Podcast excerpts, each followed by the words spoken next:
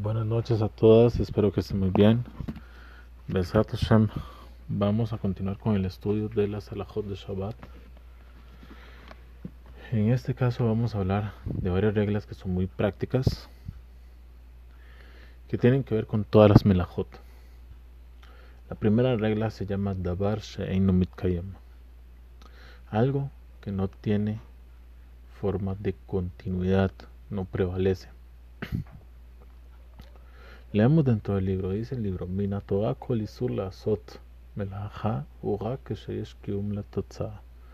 De la Torah toda la prohibición para hacer una melaha es solamente cuando hay una finalidad, perdón, hay una, una forma de que prevalezca el resultado. Pero cuando no prevalece el resultado, entonces solamente hay una prohibición rabínica. כגון, por ejemplo, הכותב בדיו al גבי קלף o niar וכדומה. La persona que escribe con tinta sobre un clav, sobre un pergamino o sobre un papel o algo parecido. כיוון שהכתב מתקיים, יש בזה חיוב מן התורה. Considerando que la escritura prevalece, hay en esto una obligación de la Torah, que es la obligación de traer un corbán. Aval אם כותב על גבי שמשה שיש עליה עדים, pero si la persona escribe sobre algo que hay sobre es un tipo de grasa, כיוון שאין זה הכתב, שאין זה כתב המתקיים פטור מן התורה ואסור מדרבנן. Considerando que la escritura no prevalece, está exento de la Torah, pero está prohibido rabínicamente. Yudbet esto lo dice propiamente el Shulchan Aruch en el capítulo 320, inciso 4, y la Mishnah Berurah sobre inciso 18 y 20. Entonces, resumiendo esta regla, vemos que solamente está prohibido de la Torah toda cosa que tiene prevalencia. Pero si no prevalece, entonces está prohibido de Rabanán, pero no de la Torah. Siguiente regla de las Melachot, Mekalkel. De la Torah la prohibición de hacer una melajá es solamente cuando hay un arreglo. Pero si la persona estopea y no tienen esto ningún tipo de arreglo, aquí no hay una obligación de la Torah y está prohibido de forma rabínica. Por ejemplo, la persona que rompe o rasga papel si tiene necesidad en él de rasgar el papel, entonces está obligado a la Torah porque está arreglando, o sea, está haciendo algo correcto. Por ejemplo, papel higiénico cuando la persona va al baño. Pero si no tiene ninguna necesidad en el papel, está exento de la Torah, pero está prohibido rabínicamente, ¿sí? Esto lo aprendemos en el Shulchan Aruch en el capítulo 340, inciso 13, y en la Mishnah Berurah sobre inciso 41, Biur Alajá, en el título Hanayar. Y hay veces que incluso está permitido romper el papel sin ningún problema. Por ejemplo, como la persona que rompe papel que está sobre las comidas que es necesaria esta comida para Shabbat, sí, un empaque, un empaque de papel en comidas para Shabbat. Esto lo vemos en la Mishnah Berurah, capítulo 314, sobre inciso 25. Sin embargo, ahí la Mishnah Berurah nos habla a nosotros que tenemos que tener cuidado, mucho cuidado con las letras. Las letras no está prohibido romperlas porque sería considerado como borrar. Bueno, entonces vemos aquí que la, que la regla de Mekalkel es algo que nos puede eximir a nosotros de la Torah, de una prohibición de la Torah si la persona está haciendo un mecalquel que es estropear y no tiene ningún tipo de ticún, entonces no hay ningún tipo de problema. Vemos aquí, próxima regla se titula Shinui.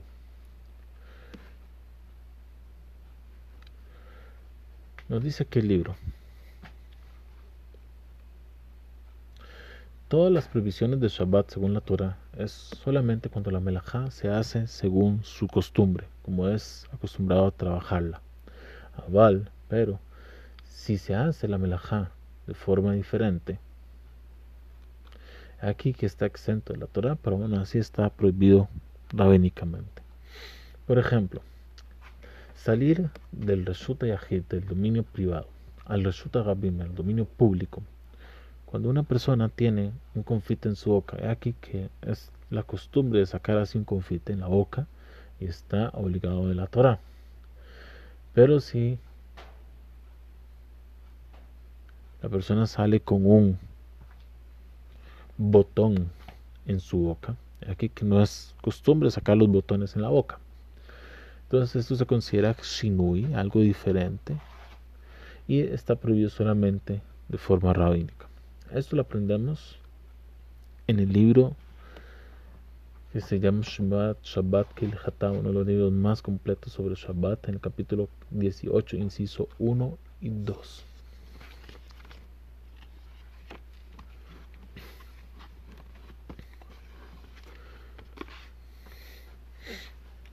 También vemos que hay veces que se hace un cambio tan grande que no se considera que la persona hizo una melaja para nada. Y aquí que si esto sucede, se consideraría totalmente permitido. Por ejemplo, la persona que exprime semillas con el mango del cuchillo. Aquí que el exprimir está prohibido. Aquí estamos hablando de tipos de semillas comestibles o que tienen tipos de jugos. ¿sí? El exprimir está prohibido. Sin embargo, aquí como lo está haciendo con el mango del cuchillo, incluso podría estar permitido sin ningún problema. Y si la persona está exprimiendo o moliendo para un pequeño, que él se considera como si fuera un enfermo Este pequeño se considera como si fuera un enfermo que no puede mantenerse en pie. Está permitido exprimir o moler también por medio de un pequeño cambio. No necesita ser un cambio más grande. Por ejemplo, exprimir un banano por medio del mango de una cuchara o el mango de un tenedor.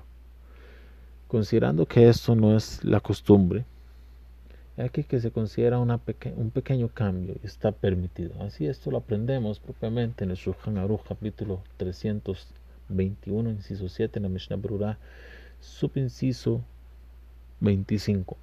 Entonces vemos aquí que tenemos en esta regla el tipo de cambio. El cambio, un cambio pequeño, depende de la situación. Un cambio pequeño puede ser que la melaja esté prohibida solamente rabínicamente, o sea, no está prohibido de la Torah, sino de Rabanán. Hay veces que el cambio pequeño, dependiendo de quién sea, también nos va a permitir hacer una melaja. Hablamos aquí el ejemplo de un niño que está enfermo y que no puede mantenerse en pie. Y hay veces que el cambio es tan grande que ni siquiera se considera que hubo una melaja. Vamos a ver aquí otra regla, que esta regla va a ser la última de este capítulo para hacer la próxima clase. Esta clase es en reposición de la clase del jueves.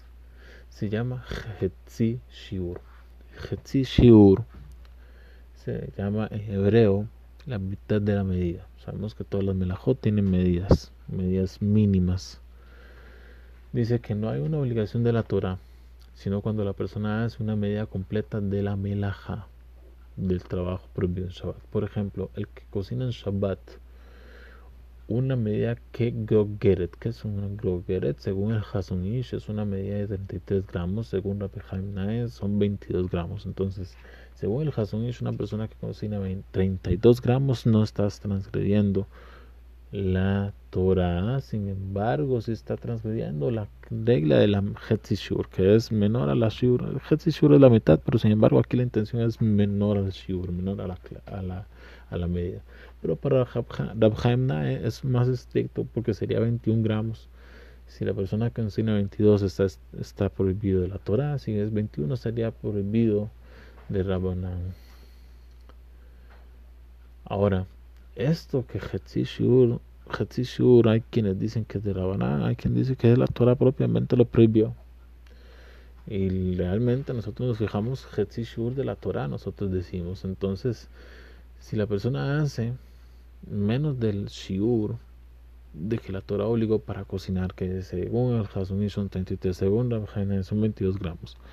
El que cocina menos de eso no tiene que traer un corbán. Sin embargo, se tiene que entender que está prohibido porque está escrito que hay Shiur de la Torah. Eso lo aprendemos en la Mishnah Berurah, capítulo 340 Subinciso 3.